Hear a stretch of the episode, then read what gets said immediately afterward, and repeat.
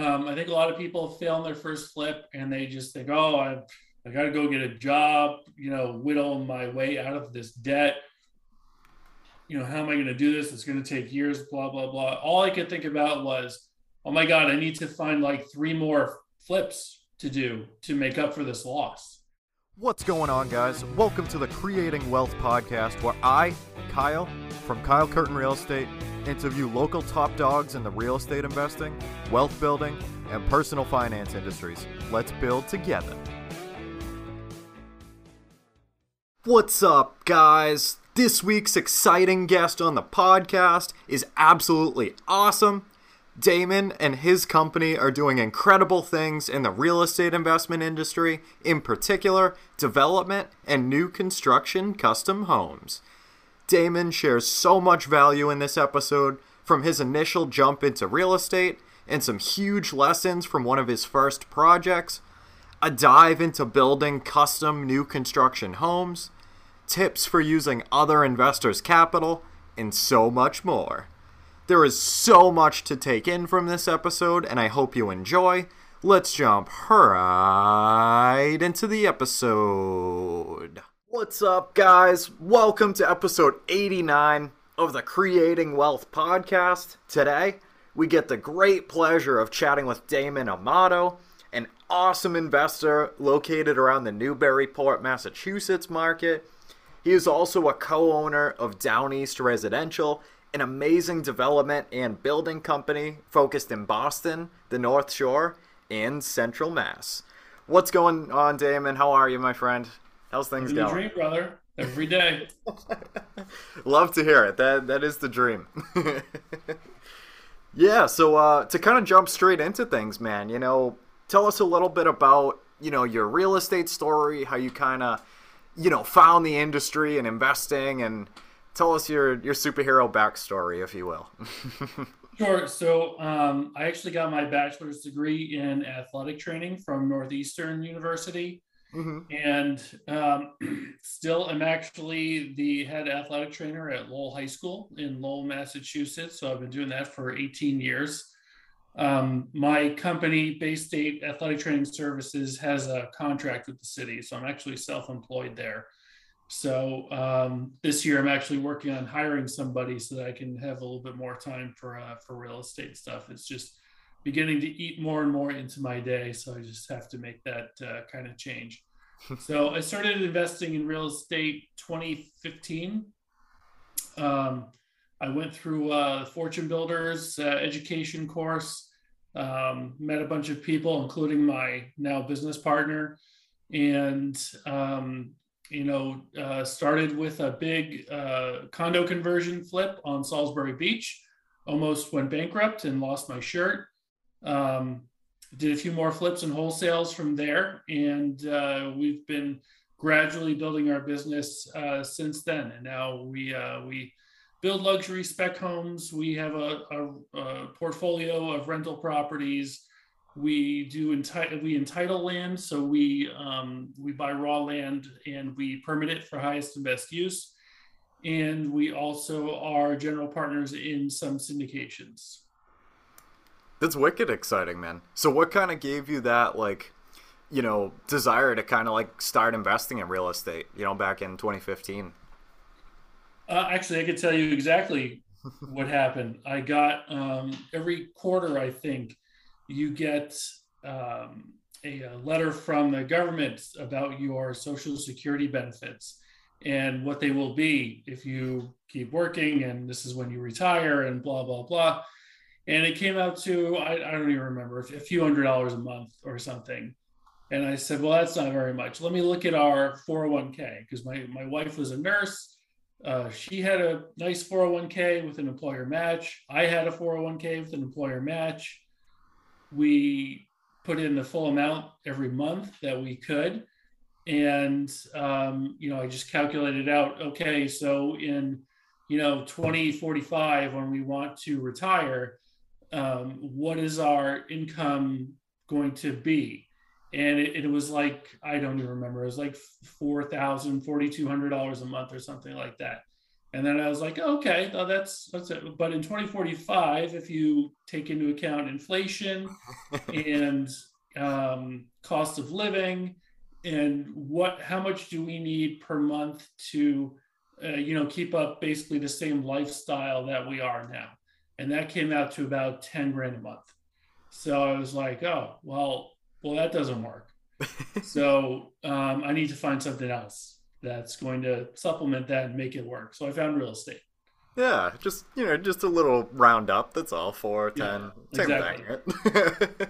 Yeah, that's that's totally crazy, man. I mean, especially now, you know what I mean? It's uh, it's currently June of twenty twenty-two, guys, and the inflation is absolutely running rampant right now. Um, yeah, you know, that's that's a super good point. You know, and I wanted to ask you too, because I was curious. Did you? When you found Fortune Builders, did you go to like, you know, one of like the first seminars and then, you know, like kind of buying like the weekend class and like going to that and kind of keep going? Right. So I heard the ad on the radio. It's, you know, come to this two hour information session, um, which was like a ninety minute spiel from, I don't, I have no idea who it was. Uh, just said, you know, this is how it works. You can flip houses with no money of your own. You can be rich. We're going to tell you how to do it. Come to this weekend thing and we'll tell you, it will explain all about what we do. And it was like, um, it was like three hundred bucks for the weekend. So I said, okay, well, three hundred bucks. Why not? Let's, let's do it. Um, I went with my mom, uh, spent through the whole weekend, and a lot of what they were saying kind of resonated with, you know, I was like, ah, you know what? I could, I could do this. Cause I, I actually built my house in two thousand eight, uh, not having any idea how to build houses. Um, and it's still here. So I, I mean, there's that. So, um, you know, we went through the weekend course. I wanted to, you know, they say like, oh, we have to interview you to see if you want to be part of our mastery group and, uh, and join in and, and pay us twenty-five thousand dollars. Um, and, and I thought, I mean, who doesn't take twenty-five thousand dollars from people who doesn't like, do they ever turn anybody away? I kind of doubt it. Yeah. uh, but anyway, I joined up and uh, learned, I went through all the courses very quickly, learned everything I could from there. I went to real estate meetups.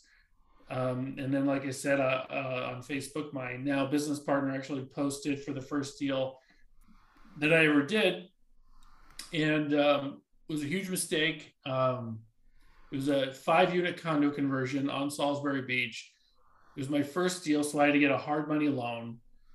Um, one of the buildings was below the floodplain, and I didn't realize this until about two weeks before the closing. So my mortgage uh, payment plus my flood insurance payments for the first four months of that project was thirty-three thousand dollars a month.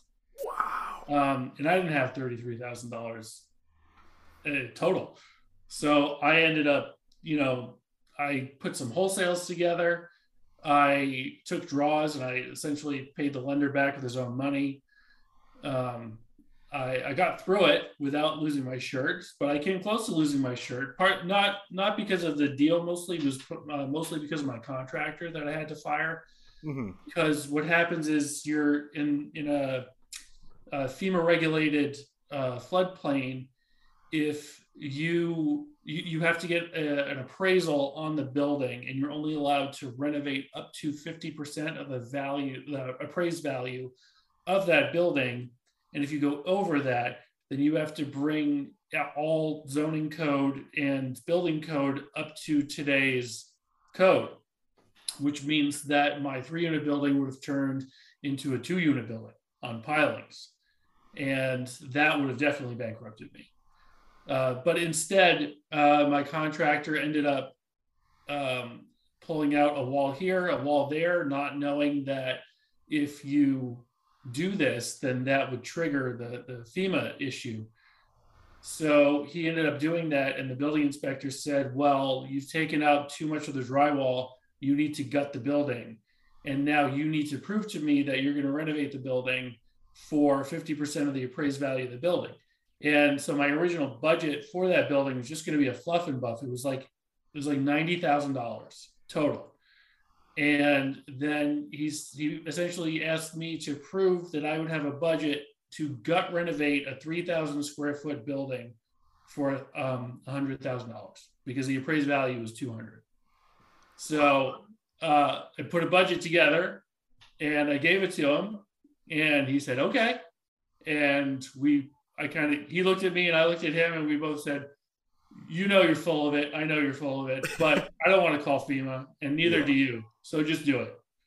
So thankfully I did that. However, that wasn't the real cost. So my ninety thousand dollars budget went up to about two hundred sixty thousand dollars. Wow. So that, that uh, came pretty close to crushing me. That's insane. Oh my goodness. That's crazy too. Like, is that kind of across the board when it comes to that, um, I guess like that line between, you know, doing like your renovation on a project and like kind of crossing over that fifty percent threshold to have to do like a hell of a lot more? Like, is that kind of like across the board or like, was that just kind well, of, that's, for... that's only for, um, FEMA regulated buildings that are in the flood zone. Oh, okay. Mm-hmm. So um, there's a special situation, one that I was not prepared for, not educated for, not ready for, um, uh, but I'm still here. uh-huh. Wow. So how was that, I guess, kind of going from, you know, getting out of that project, I assume, you know, probably kind of like recovering a little bit. Um, I guess what was kind of going through your head, you know, kind of, like jumping into like the next move or, you know, kind of going towards like the next project and, and maybe kind of reevaluating a little bit. Um, and, you know, not just kind of throwing in the towel and, and you know, kind of keep yeah. moving forward. A lot of people do that. Um, I think a lot of people fail in their first flip and they just think, oh, I, I got to go get a job, you know, whittle my way out of this debt. You know, how am I going to do this? It's going to take years, blah, blah, blah. All I could think about was, oh my God, I need to find like three more flips to do to make up for this loss. Yeah. Um, because that's, I mean, it's what I wanted to do. And I know I could do it. I wasn't just going to give up there after, you know, one thing went, went bad and, um, you know, just surrender. That's just not in my D N A. So, mm-hmm. uh, and it, it did. I mean, even, even doing flips and wholesales, Uh, still took me a couple of years to dig myself out of that hole. Yeah. Um, but I eventually did. And now I'm, you know, uh, you know, what I would consider at least fairly successful, um, and getting better every day. Of course. That's, that's golden. Definitely. So tell me a little, a little bit about, um, your company, you know, what kind of gave you guys like the, the idea to, you know, actually start like a structured, you know, kind of like development, um, like organization, you know, to kind of start to, to take on, you know, more projects. Um, well, so my business partner originally was partnered with his brother, who was mm-hmm. the contractor, and his brother, um, was not, uh, emotionally ready for, for big swings and issues to happen. And going, you know, six, seven months without a paycheck, uh, kind of thing. So he actually ended up moving back um, north to Maine to do uh, homeowner jobs. And my partner and I are the opposite. I, I can't stand dealing with homeowners. um, e- even houses that we build, a lot of them we pre-sell. Yeah. And it, even when we do that, I always tell my agent, I, I don't want to talk to the buyer. Let me just do me and, and we'll just keep moving. Yeah. Yeah. And, and that stems from, we had a, a buyer uh, a few years ago and I uh, wanted to make a couple changes and a couple changes ended up being a full custom house. And so it was our mistake kind of allowing that to happen, but and it ended up being a pretty sick, ridiculous house. um, but we ended up, and we made a little bit of money on it, not nearly as much as we should have, certainly not for the time and effort that we put in to give him what he wanted. Yeah. Um, but he got it. And I think he, he's happy now. And at least I'm, I'm happy about that. I just, uh, uh, you know, made me a lot better at running contracts. So let me ask you this, that's, that's really interesting. So what if, you know, you're putting like a, a pretty custom like building together And I assume your answer to this probably might have been different from, you know, going through that job with that guy, you know, making a lot of the, the more personalized changes, um, you know, versus afterward. But um, so like if you were building like more of like a, a custom home for somebody, and then, you know, like say things didn't work out or something, and like they really personalized it a ton, like does it kind of, or I should say, can it potentially put you in a spot where like it's so custom based on like what the last guy wanted, and like the last guy had to back out or like couldn't purchase it for some reason, where like, you know, you're kind of worrying if it's like like over um I don't know how to word it. Well, like the, way overdone, we, the way we get around that is um, if we pre-sell a spec house, yeah, then we ask for what changes they want up front before that purchase and sale agreement is done. Gotcha. And and then they and they prepay for those changes. Oh. And then if there are changes during the building process, then I write up what we call a um, additional work authorization. And we attach a minimum fee to that in addition to cost of labor and material, plus a markup from us. Mm-hmm. And they need to pay for that ahead of time also.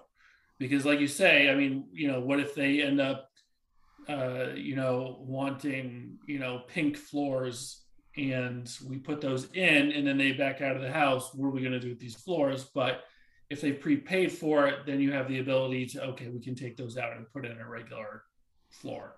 Yeah. For example. But yeah, I mean, we actually, I got that question earlier last week.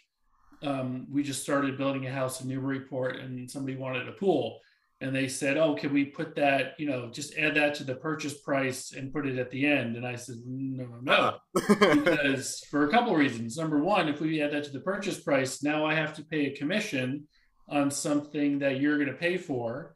And also, what if I pay two hundred thousand dollars to put a pool in and then you don't buy the house? I didn't want to put that pool in. Um, and not only that, uh, the budget that I gave my bank didn't include a pool.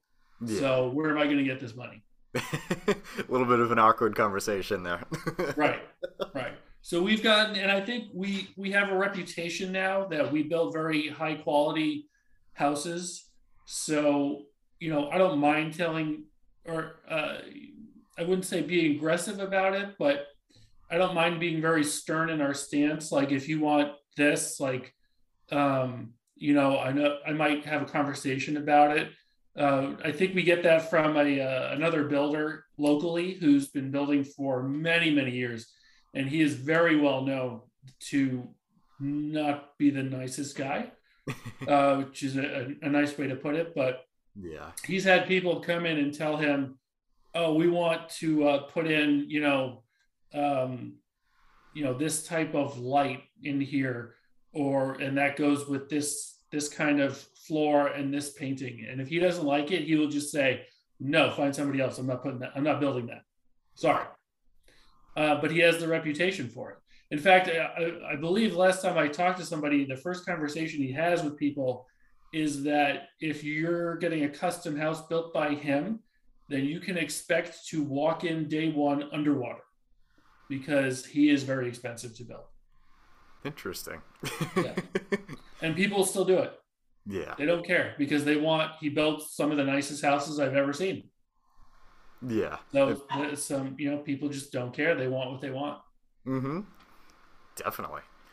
So how is the um how has it kind of been with, like, you know, a, a lot of the markup and stuff on like the building materials and um like a lot of that kind of thing? Like how has that kind of changed, like, I guess margins for you guys, or like, you know, having to to wait for materials longer, or how has that kind of like impacted you guys? Yeah, that definitely affects us for sure. Um in fact, that sort of custom house we built, I ordered his appliances in August of twenty twenty, and the last one I got a month ago.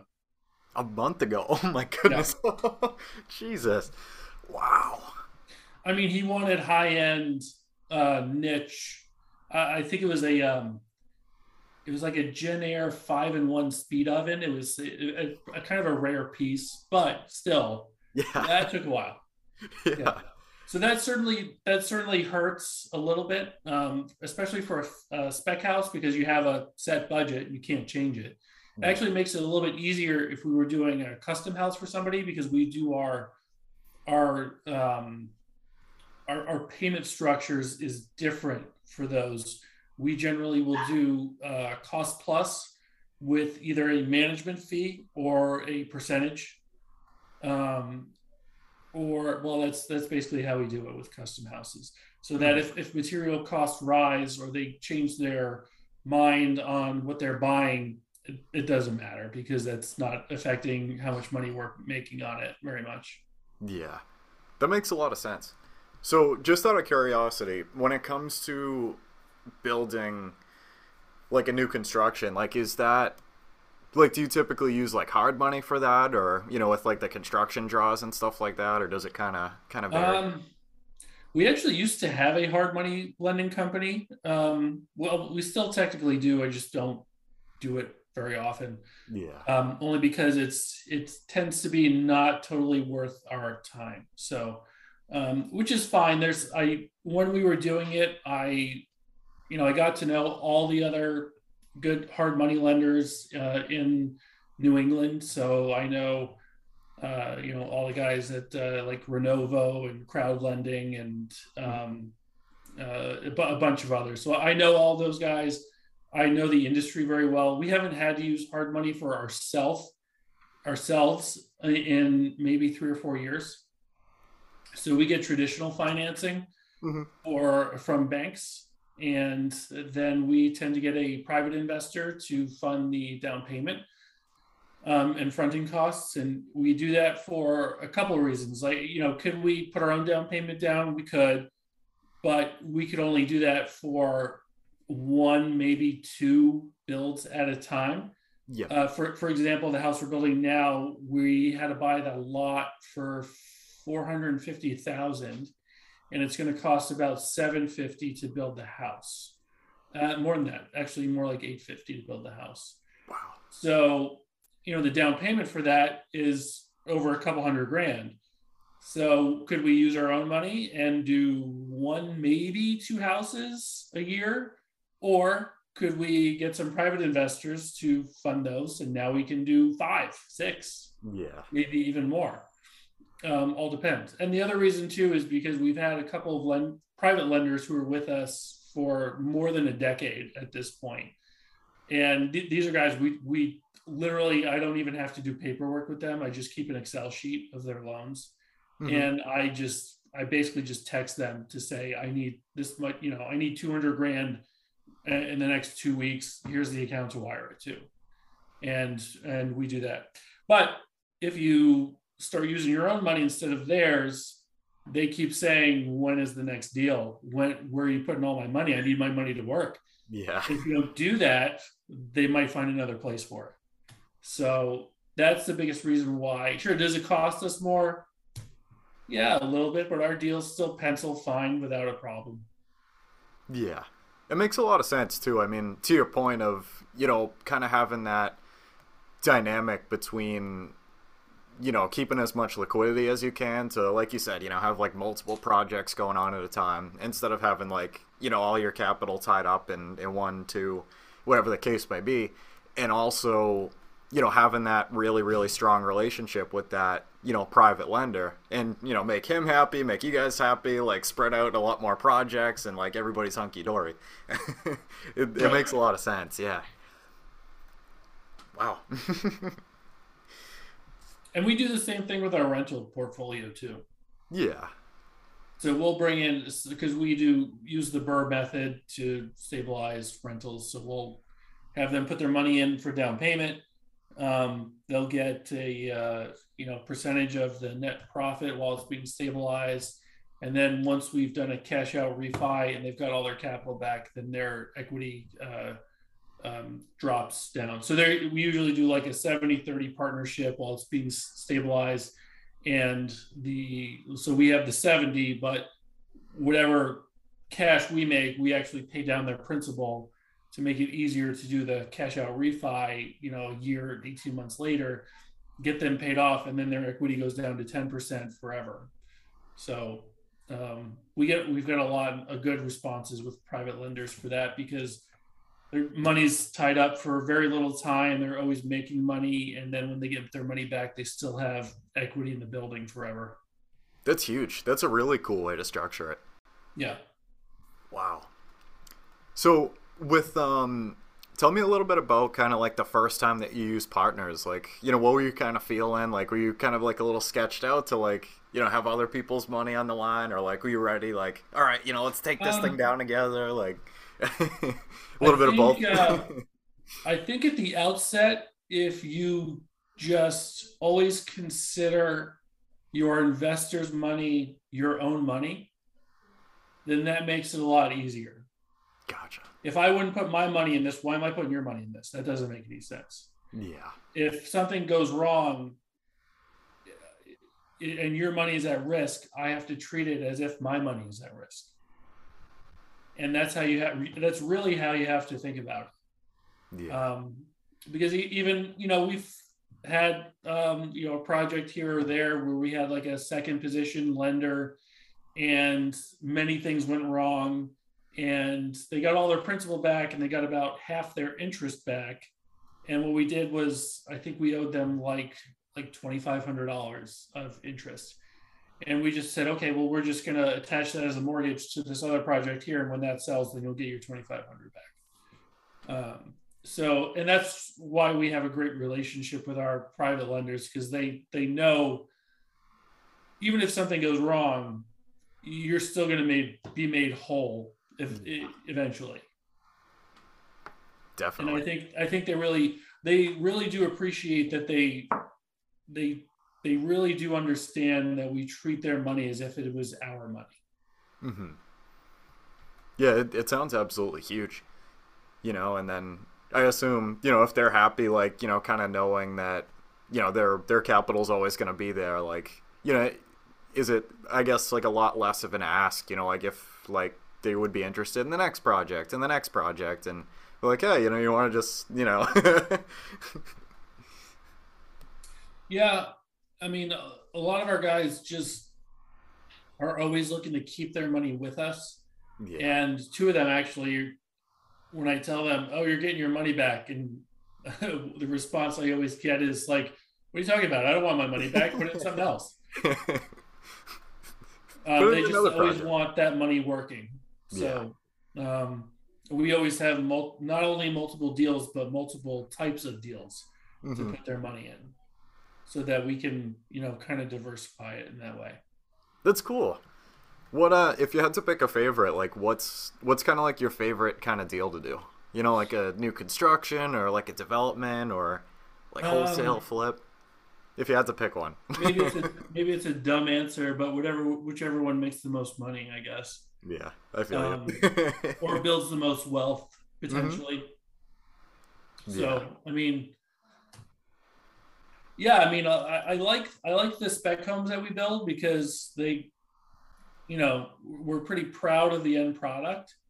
And, um, you know, it's a huge ego boost when a bunch of realtors come by and tell you how beautiful the house is you just built. And that's cool. Um, a lot of times at the end when we're done, um, if it's not sold, uh, or sometimes even if it is, then we'll have a, you know, generally have a party at the house. So we'll invite local realtors, investors, our lenders, um, contractors. Uh, and actually that's how we've sold a few of our houses, is through those kind of parties. But those types of things are, are, we treat them as a reflection of our business. So sometimes people host like meetups at their own fix and flip, and they get like, you know, a few pizzas and soda and wine. And yeah, uh, to me, all I can think about is, um, I guess maybe you should be, um, you know, really showing off your your ability to do well in business. And, and when you can only maybe afford pizza and soda, it's kind of a reflection of how you run the rest of your business, potentially. Yeah. Um, I could be wrong on that, but it made, I think that's just a personal opinion. But, you know, when we host a party, we have, uh, you know, we have a bartender with special drinks that have to do with the, the house that we just built. We get it uh, catered by a local catering company. We, um, a few years ago, we built a modern farmhouse. So we had a guy on the porch with a banjo, playing the banjo. That's cool. Yeah. So, I mean, nothing like, you know, nothing like million dollar listing level, but, um, but yeah, it's a fun party. Yeah. And that's really cool too. I, I totally understand what you said, you know, about, you know, just kind of like how you wanted to, I guess, like structure something like that, you know, and just kind of show off like, you know, a, a job well done, and like, you know, still go to like, you know, the nines, you know, just to kind of show people like, uh, like values, I, I guess you could say, like, you know, this is how we like, this, or yeah, I don't even know how to word it, but like, this is like a core value to us that like, you know, everything's like, you know, straightforward and, and like elegant, and like, like this is the kind of vibe that we're going for, and like just to kind of, you know, carry it through like all the way to the end. And that's the coolest thing in the world too. Like, you know, like you said, you know, like with the farmhouse, like to just have like a, like a theme, like a guy playing a banjo, like right. that's, that's wicked cool. You know, that, that's fun. Like, yeah, I think people enjoy it. It doesn't happen very much around us, but again, I think it's, if people see, I think some people do really see, wow, look at how they went the extra mile just for this event. That must be how this house is. Yeah. And, and I, I think that's true. Yeah. Yeah, one hundred percent. And it, it sounds pretty cool too, you know, just to be able to have like the lenders there and like agents there and like, you know, all the people that kind of made this thing happen, and be like, hey, look, you know, like we built this, like, you know, you guys gave us the financing, you guys built it, like you guys are going to list it. Like, that's cool. You know, everybody kind of gets to, to share the, the moment together, I guess. Right. Yeah. That's cool. So, Damon, let me ask you, how do you define wealth? Uh, define wealth. Um, I'm going to say wealth is the ability to do what you want, how you want, and when you want, without having to worry about your bottom line, and also being able to give back without um, being concerned about your income. I love it. I totally agree. Definitely. Now I'm going to have to look up a definition to see if that's anywhere close. It could be. Everybody's definition's a little bit different. And like, that's why I really love asking that question, is like, because everybody has just a little bit of a different taste of it, or a different flavor, I guess you could say. And right. Yeah. I wanted to ask you earlier, actually, I totally forgot. So what's kind of like your, your drive and like your vision for the long term, you know, for like the business, for, you know, like your, your investing side, um, everything, I guess. um, I'd like my horizontal income or my passive income to be, um, to be about fifty million dollars a year eventually. Yep. Um, I know that sounds like a lot. However, Um, I kind of subscribe to, uh, there's different uh, ways and types of goals that people kind of set, like you have the SMART goals, and I don't really like those. I, I treat them as type A, uh, type A, B, and C go, goals. So type a type A goal would be um, getting through this podcast without screwing up. That's I've know, already messed up. Simple goal can be achieved, and you can figure out how. Uh, type B goal would be, um, you know, I want to uh, crush this house that we're building this year, and you know, get a net profit higher than we ever have on a on a single house before. That would be a type B goal.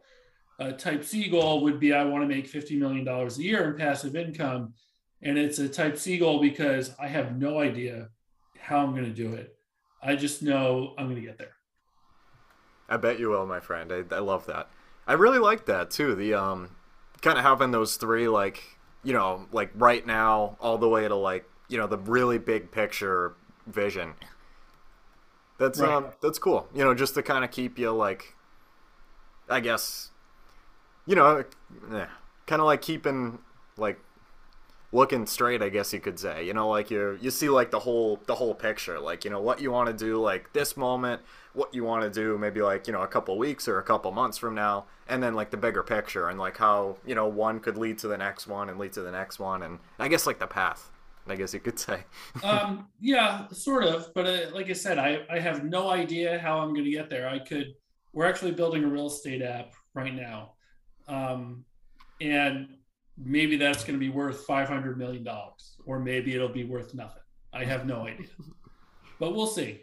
Yeah. I'll, I'll, it'll, it'll get there when I, when it gets there. And it could, maybe it's something that I haven't even thought of yet. Maybe it has nothing to do with real estate. Maybe an opportunity gets presented that I had no idea I was going to be interested in. And that's how I get there. May, or maybe, you know, the best deal of our lives uh, falls into our lap, and we absolutely crush it, and that leads to to to, to more things. Um, I mean, that's kind of the way like Steve Wynn, the casino uh, mogul, did. He was a real estate developer, and he just happened to kind of fall into two, three, four, five deals in a row that were all grand slams, and he went from a decently wealthy guy to an extremely wealthy guy, to the point where he says, well, now I can build a casino. Yeah. And there it is. and, there, and, there, and now he has, I don't even know how many, six? Something like that. Yeah. No, that's, that's so true, man. You know what I mean? And that's what I love about, you know, kind of like the entrepreneurial and like investing space is like, like we literally have like no idea, like as people, like we like might think that we have like the direction and like have everything going forward that we need, and like this is what we're doing and how we're going to get there, and then tomorrow, like you said, like an opportunity could present itself that could like totally jackknife you sideways, but it's actually ten times better and like more efficient than what you wanted to do in the first place. And it's, I think it's the coolest thing in the world, you know, because like even in real estate, or like you said, you know, with like an app or something like that, like like you never know. You know, I think it's just, um, you know, kind of always being open to opportunities, even if they're like a little bit outside the scope of what you think you want in the moment, and just right. kind of like tasting things out. And because like you never know, you know, and it's it, it's just the coolest thing in the world. Like you just we just don't know, you know, like what one one moment brings to the next, and like everything could totally change. Right. And that's why it's important to be open every day to new experiences and new, new opportunities. Say yes as often as you can. Yes. I love it, man. That's awesome.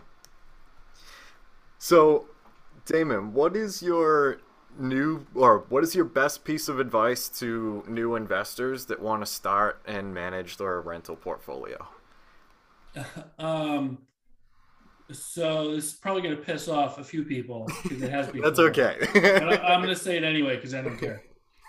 If if you cannot hand, emotionally, mentally, and financially handle a fifty thousand dollars loss, don't bother.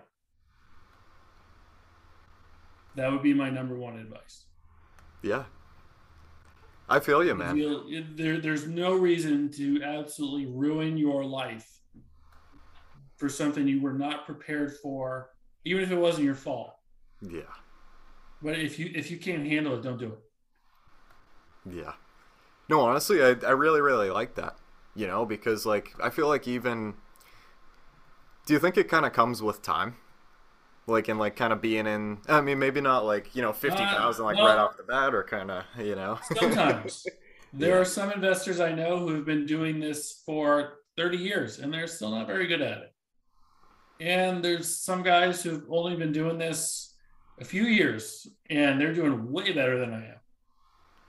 Uh, and whether that was because they got a little bit lucky, they're just a little bit better. Maybe they started with a little bit more money or more education, M- maybe some of each. Um, but yeah, a lot of people ask me, oh, like, you know, should I be looking at this or doing that? Or they're always looking for like, like that positive, like boost me up. This is how I'm going to get into it. Yeah. And then I just kind of like shoot them right down by saying something like that. But I, I would call that tough love. Yeah. Because it is absolutely true. And the worst thing in the world, I, I hate to see people who, you know, are part, you know, they're, they're teachers at a high school and they just decide they want to start flipping houses, and then they lose their shirt on one, and it, it ruins their life yeah. because they weren't prepared for it. And I just, just like the stock market or cryptocurrency, don't put up any money in it if you can't bother to lose every single penny of it. Yep. You're totally right, man. No, I, I feel like there's, you know, that's a really important lesson.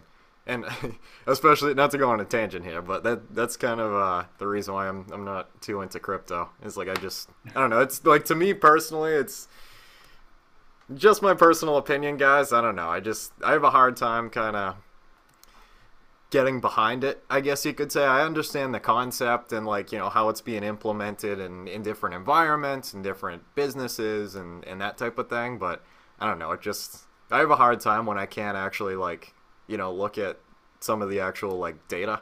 Yeah, I mean, like, I feel like at least with the stock market, like, you can look at, like, past performance and, like, price to earnings ratios and, you know, dividend history. Like, you you can do, like, a little bit of actual, like, analytical homework on it. Um, but I don't know. I, I just, that's the thing that people aren't going to like that I said. I, I just, I can't I mean, really yeah. get behind it. You I know? mean, I, I can't totally disagree. I I have a little bit of crypto.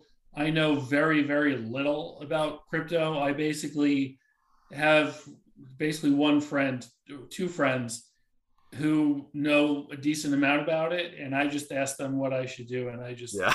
do a little bit. I don't blame you. So, yeah, no, you're, you're totally right though. You know what I mean? It's, you know, it's, it's not, uh, I mean, like, just investing in general, you know, especially if it's, you know, like you said, you know, like a flip or, you know, using, like, a lot of leverage in, in some way, shape, or form. Like, if, if you're not ready to potentially lose that entire thing and, like, over leverage yourself to try and, you know, get a vision that may or may not happen on the first time around, then uh, I think it should definitely be a, a really big decision on, you know, if that's something that would be wise for you to, to do. Right. Yeah, and especially, like, like I said, with crypto, I think a lot of people are putting in way too much money that they should not be putting in, because as, as we see right now, a lot of them are, are toast, completely toast. And um, the people who bought in came in too high and um, put in way too much money, or it's now, you know, it could be gone forever. Yeah. I mean, but it's the same way, like like you say, we do syndications, and some of my athletic training friends are like, oh, I want to, you know, invest, put some money into that. And uh, and as soon as they say that, I'm always like, mm, how much money do you you actually have? And like, well, I want to put fifty grand in. And and they don't understand. I'll I'll say, like, how much is in your actual checking account right now? fifty-two. And they're like, oh, it's like, I got like sixty, sixty-two grand. And I'm like, I'm, I'm not taking your money. No. Nah. Like, for, for two reasons. Number, number one, uh, it's a terrible decision by you trying to give up five, six of all of your cash yeah. to put in a deal that you hope goes well. And you've never done this before. And number two, I definitely don't need you calling me every week to see how the portfolio is doing, because that is going to bother me. yeah yeah no I, I don't blame you at all. You know what I mean? It's, I feel like the the picture that's that's often painted um across, you know, a lot of these kind of asset classes is like, you just put money in and it just brings it back to you. Like, everything's guaranteed, everything's hunky-dory. Like, the more you put in, the more you get back. You know, you don't have to do any work. Like, you know, depending on what it is, of course, but it's it's right? not it's not like that. You know, it's, I mean, there could be a very a high probability that things could go well depending on what you choose and, you know, experience and that type of thing, but like, nothing's ever guaranteed, you know. And yeah, exactly. And, you know, we've had we've had deals where we thought we were going to make three hundred thousand dollars and we ended up making ten. Yeah, and you just never know. You know, you you just you just don't know. I mean, what ha- I mean I mean that one, everything, literally everything went wrong. I mean, we, we had to fire at least ten contractors. We, you know, it went three times as long as it should have.